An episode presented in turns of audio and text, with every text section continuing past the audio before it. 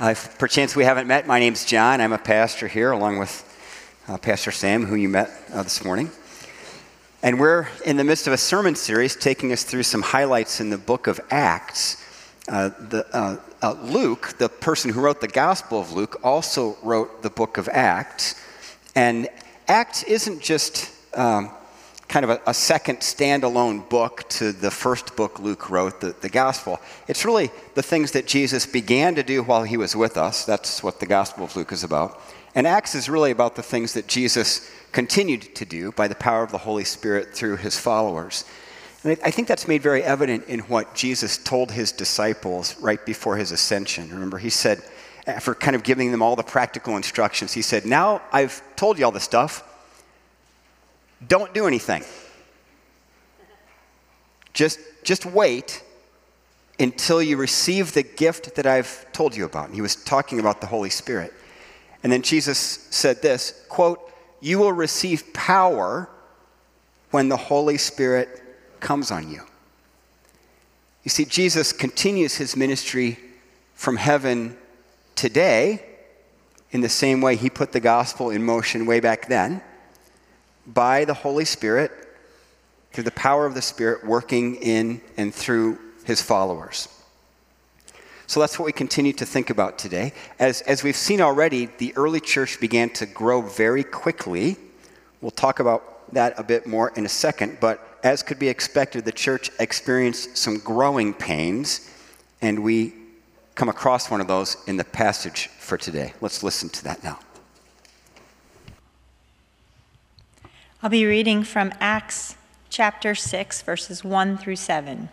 In those days, when the number of disciples was increasing, the Hellenistic Jews among them complained against the Hebraic Jews because their widows were being overlooked in the daily distribution of food. So the twelve gathered all the disciples together and said, It would not be right for us to neglect the ministry of the Word of God in order to wait on tables. Brothers and sisters, choose seven men from among you who are known to be full of the Spirit and wisdom. We will turn this responsibility over to them. And we'll give our attention to prayer and the ministry of the word. This proposal pleased the whole group. They chose Stephen, a man full of faith and of the Holy Spirit. Also Philip, Philip, Prochorus, Nicanor, Timon, Parmenas, and Nicholas from Antioch, a convert to Judaism. They presented these men to the apostles, who prayed and laid their hands on them. So the word of God spread. The number of disciples in Jerusalem increased rapidly, and a large number of priests became obedient to the faith. This is the word of the Lord.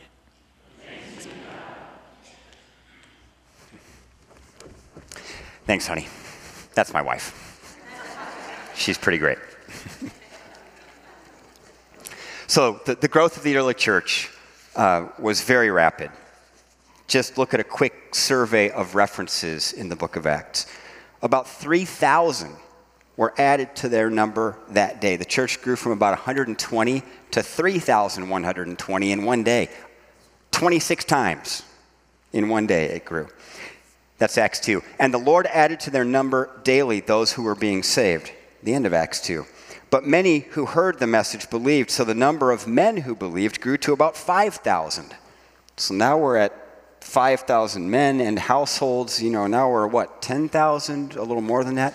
Nevertheless, more and more men and women believed in the Lord and were added to their number. The church was just growing so rapidly. And of course, what we read today. In those days, when the number of disciples was increasing, it was growth on all fronts, right? The, the church was growing very quickly. One, one of the things I really appreciate about the scripture is that it doesn't gloss over problems and challenges, you know, the hard things that we encounter in life, being the fallen people we are. Um, if, if you want evidence of this, just look at 1 Corinthians again, right? That, that church was a dumpster fire I mean, there was so much going on. There was division in the church as to who the real leaders were. There was a case of incest among church leaders. People in the church were suing each other. There was a misunderstanding of the, the nature of the freedom that we have in Christ And so some people were arguing, hey, I can have sex with whoever I want because I'm free and what I do in my body doesn't matter. I mean, sexual immorality was a huge issue. Some of them claimed to possess a special spiritual gift of knowledge and they were trying to elevate themselves above other believers. Back then, the Lord's Supper was an actual dinner, and the whole church would come to that dinner and celebrate together. And there was an issue of the, the more wealthy people in the church showing up early and getting sloshed before the average working Joes could make it to the meal. And then it was just anarchy. Right? And the Apostle Paul has to address that. Like, that's a bad idea. Don't do that. Don't, don't, and that's, that's when he wrote this famous verse don't eat and drink condemnation on yourself. Right? Don't come to the Lord's Supper and use it in a completely inappropriate way. This, this is not what the Lord intended. So, uh, anyway, the, the point in all this is that I take the fact that the Bible includes all this mess as strong evidence for its authenticity and reliability. Because who makes up that kind of stuff? As an argument to convince other people to hop on the Jesus train. Nobody. I mean, this just rings true. You know you. I know me. We've lived in this world a little bit. It's a mess. And when you get people together, stuff falls apart. Right? Save Judaism, every other spiritual belief or overarching philosophy I've encountered feels way too glossy to be real.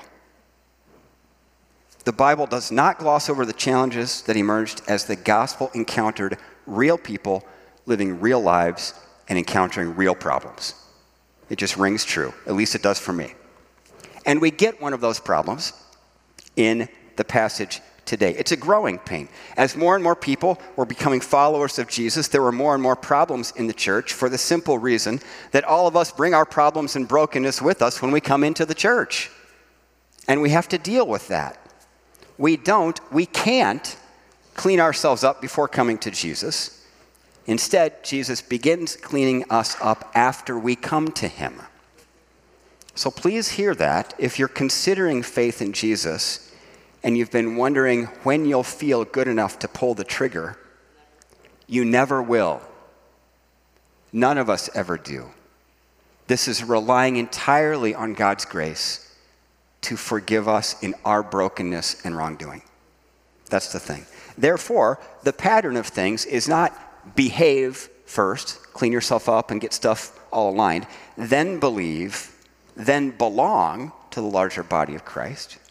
That's not the way this works. It's more like this belong, meaning come into relationship with serious followers of Jesus so that you have some friendship then come to a place of believing, of trusting in Jesus, believing that we live in a world where a resurrection has happened, actually.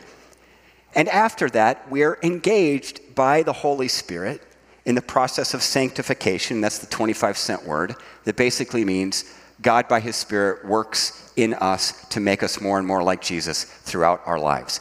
And I don't know how you experience that, but sometimes that's like a, a, a, a nails on the chalkboard, right? in my soul. It's a growing process. It's hot, there's friction because God is at work filing stuff off, and sometimes it doesn't feel good. Most of the time, it doesn't feel good. But that's what's happening. The living Lord is refining us to make us more like Jesus. So here's the problem, back to that, that they encountered. In those days, when the number of disciples was increasing, the Hellenistic or Greek Jews among them complained against the Hebraic Jews because their widows were being overlooked in the daily distribution of food. Uh, b- back then, the church had organized uh, t- uh, to kind of support the widows in their midst, and they had kind of like a Meals on Wheels program because the only way the widows would be supported was either by family uh, members who were supporting them, or if they were alone, they would be dependent upon the charity of their community. So the church was organized uh, to do this, and the Hellenistic uh, uh, Jewish folks who had become Christians and were in the church were complaining that their widows were being overlooked in this Meals on Wheels thing. So that's the problem. Uh, Dr. Tim Keller wrote a really good book called Generous Justice. If you haven't read it, I recommend it to you. It's, it's really good. In, in the book, he shares about a struggle he had in his college years back in the 60s. It was the, during the time of civil rights, the civil rights movement. He became very interested in, in that and, and was rather astonished uh, that, quote, so, something so unjust as segregation could be so easily rationalized by an entire society. And he was just in, how, how did this happen? He, he just wanted to figure this out. And it was during that season of his life that he began to become rather disillusioned uh, in his Christian faith for the reason that he saw a big disconnect between secular friends who supported the civil rights movement and some people he considered kind of Orthodox Christian believers who kind of looked at Dr. Martin Luther King Jr. Uh, as a threat to society. And he couldn't, he couldn't reconcile this. Gladly, he didn't bail on the whole thing. He dug deeper. And as he dug deeper into the faith, he really came to some realizations.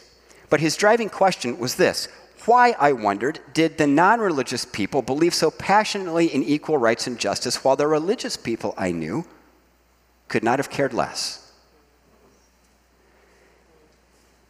Maybe some of us have had those wonderings if you're wrestling with the faith. Dr. Keller would go on to have a breakthrough in understanding, which, which I understand to be true uh, with regard to biblical Christianity. He realized that actually the Old and New Testaments are the foundation of the Western world's understanding of human rights. And the deeper you dive, the more you realize that our faith demands of us that we take a, a, a justice making posture in, in the world, right? And, and Dr. Keller went on to realize that when a person places their trust in Christ and are filled with the Holy Spirit, the Spirit enables us uh, not only to understand what Christ has done for us, but the result is a drastic increase in concern for people, for other people. People in general, yes, and especially for people who are, are poor or marginalized in some way, kind of on the outs societally. There's this special heart that, that grows in followers of Jesus by the presence of the Spirit.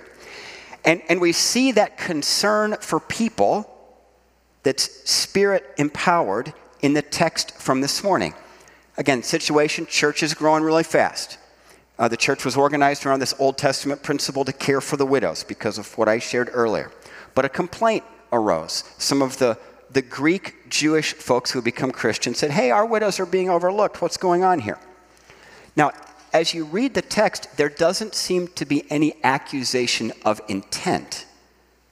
It's not like somebody was sitting in an office somewhere thinking, hey, let's overlook the Greek widows. It, it wasn't that. Uh, it seems there was some unintentional, a, a systemic thing, a, a shortcoming. Somehow the system was failing to treat people equally some kind of implicit bias at work. Right? Th- this passage, by the way, is the story of the calling of the first deacons. I hope that you know that. Those seven people who were called were the, were the first deacons. And, and often, at least, as I've heard this story recounted in the past, we often focus on the division of labor issue. Like, hey, there's a lot of stuff going on, so we need more people to help, so let's make some deacons and they can help. That is true. I mean, as the church grows, we have to empower more people to help lead. But the primary issue in this passage was not a division of labor issue, it was a justice issue around ethnic discrimination. That was the problem. That there were many more Hebrew Jewish people in Jerusalem than there were Greek Jewish people, all who had become Christians now. And as the Hebraic Jews quarterbacked the distribution of food, they were somehow more attuned to the needs of the Hebrew widows. You know, they might have known them, they were, might have been in their relational network. They didn't know as well the folks who had moved to town at some point. Right? So you can see it just kind of unfolding. They were more in touch with the Hebrew Jewish widows than the Greek Jewish widows. And an issue of injustice was identified in the early church. Here's what the apostles did so the 12 gathered all the, all the disciples together, and we're talking thousands of people now, right? And said, It would not be right for us to neglect the ministry of the Word of God in order to wait on tables. Brothers and sisters, choose seven men from among you who are known to be full of the Spirit and wisdom. We will turn this responsibility over to them and will give our attention to prayer and the ministry of the Word. Now, don't, don't misunderstand the waiting on tables thing. That's not the, the 12 apostles saying this was a lesser duty that that was somehow below them. They were saying that the church as a whole should share in leading the larger ministry of Jesus in different areas, different functions, that kind of thing. And notice what they didn't do. The apostles did not ignore the problem. The apostles did not receive the complaint and somehow discount it as if it weren't, weren't really a significant claim. They didn't do those things. And once the apostles had proposed a solution to the problem, they did not pick the new leaders. Did you catch that? The, the church picked the leaders. The apostle said, Brothers and sisters, choose seven men from among you who are known to be full of the Spirit and of wisdom. They gave some parameters. Needs to be clearly a person who's guided by the Holy Spirit, and they need to demonstrate wisdom in their interactions with others. But if those two qualifications are met, go nuts. Pick people to lead this thing. This proposal pleased the whole group. They chose Stephen, a man full of faith and the Holy Spirit, also Philip, Prochorus, Nicanor, Timon, Parmenas, and Nicholas from Antioch, a convert to Judaism. They presented these men to the apostles, who prayed and laid their hands on them. The church called its leaders. It's a beautiful thing. It's, it's what we try to do in our nomination system every year right? Because that is how things work best when a community of Christ followers is functioning in a healthy way. The congregation calls her leaders. This is how things have worked in the church. So the church did call its leaders in these first seven deacons, but there's more to that. Something that you could read right over and, and maybe miss. All seven names of the leaders chosen are Greek names, not Hebrew names. Well, isn't that interesting? The Greek widows were the ones being overlooked. Some Greek Christians brought this issue to the forefront. The apostles recognized it as a problem and proposed a new structure of leadership while realizing their need to stay focused on their areas of calling. The church picked seven Greek leaders, qualified, full of the Spirit, and wise, from among themselves to take over the daily distribution of food. I mean, do you see what happened here? Full of the Spirit and wise. But beyond that, they very likely empowered some of those, maybe even who brought the complaints. Those who were able to see the injustice clearly with the understanding that they would be able to lead the daily distribution of food in a more equitable way. And that's what everybody wanted. So, why would we not empower these folks to go and lead this thing like Jesus would? Mm, that's exactly what they did.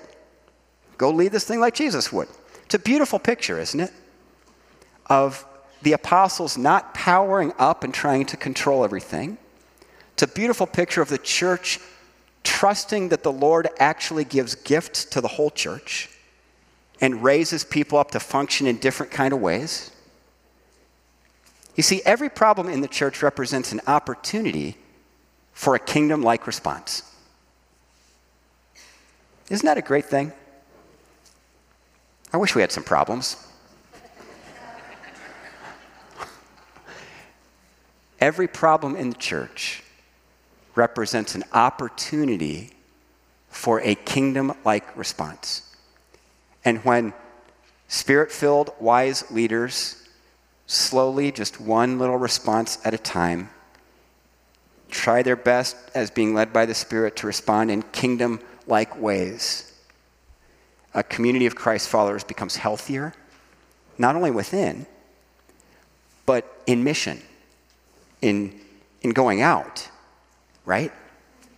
And that, that was the result back then, too. Look, look, so the word of God spread. I take the word so to mean based on that whole thing that just happened. So the word of God spread. The number of disciples in Jerusalem increased rapidly, and a large number of priests became obedient to the faith, which was stunning because most of the priests were of the Sadducee class, right? They were the ones in power, right? So for them to come to faith was kind of laying down everything they had and coming to Jesus, which is really the call for all of us, right? I hope you know that. We're not gathered here today so that I can say some stuff and you can take a little spiritual slice to make your life easier or better for today or the week. I mean, we're, we're called together to learn how to more completely die to ourselves, more, more fully lay down our lives for the last, the least, and the lost. That's what we're doing here, right? The apostles knew they were called to ministries of word, meaning preaching and teaching. They also knew that wise, spirit filled leaders, sensitive to the issues in their areas of leadership, were critical for the advancement of the ministry of Jesus in the world. This was an organizing of the church around the Great Commandment and the Great Commission.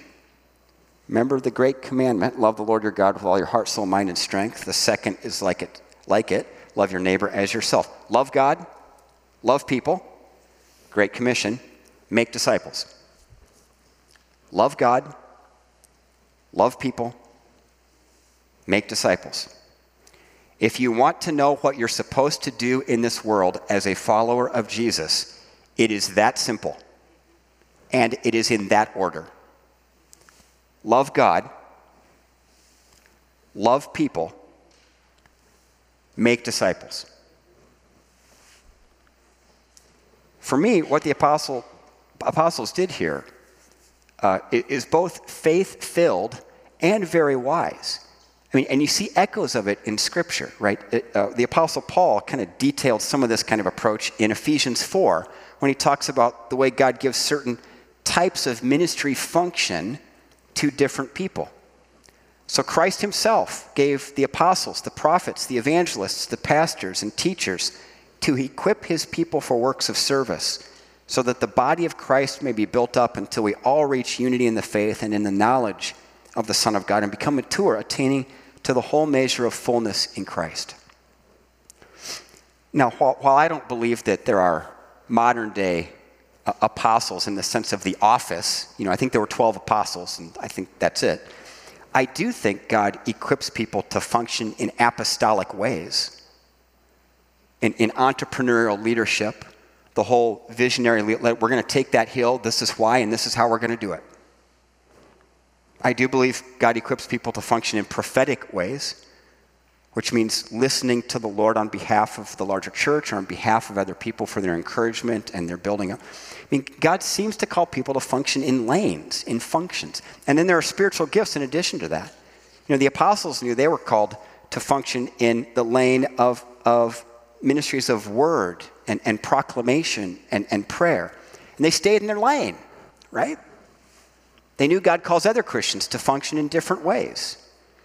When followers of Jesus identify their gifts and begin serving in the lanes to which God has called them, the word of God spreads. The number of disciples increases. And in this way, the church organizes for mission in a very tangible kind of way. You know, no, no longer, no more super Christians delivering ministry to believers. That's not a biblical view of church at all.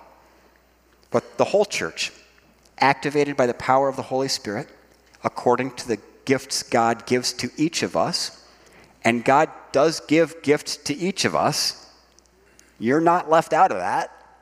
Every Christ follower is given gifts. Look at what Paul wrote in Romans. For just as each of us has one body with many members, and these members do not all have the same function, so in Christ we, though many, form one body, and each member belongs to all the others. We have different gifts according to the grace given each of us. There's been a grace given to you, a gifting. If your gift is prophesying, then prophesy in accordance with your faith. If it's serving, then serve. If it's teaching, then teach. If it is to encourage, then give encouragement. If it's giving, then give generously. If it's to lead, do it diligently. If it's to show mercy, do it cheerfully. What a, what a beautiful picture. God has equipped the church. That's us. And when we function in this way, we organize for mission. Different functions, different gifts, grace given to all, no one without a gift or function, all for the building up of the church as a community of missionaries in the world to go, you know, love God, love people, make disciples in this world that God so loves. And that's not just a religious idea, right? We believe that God is a person, not a religious thought. We believe that God loves this world, every person in it, and wants everybody to come home to God. So if you haven't done that yet in your life, please know you're invited. As a church, we confess we are imperfect. We mess stuff up. If you show up here, you're going to see our brokenness and our failures. Gladly, the church is not our model for church. Jesus is our model for church. We have a target, we're heading that way, and hopefully humbly. But let not the brokenness of human beings deter you from following Jesus. Our brokenness simply confirms the basic message of the Bible that we're all messed up and need help. None of us stands alone in that. So the apostles were setting the stage for a gift based ministry from the very beginning, taking a problem and turning it into an opportunity through a kingdom like response. We have the opportunity to do that, not just in the church, I would argue, but in each of our lives when problems arise. We may see them as an opportunity for a kingdom like response, a Jesus shaped response. May the Lord help us in those challenges. They are many and difficult.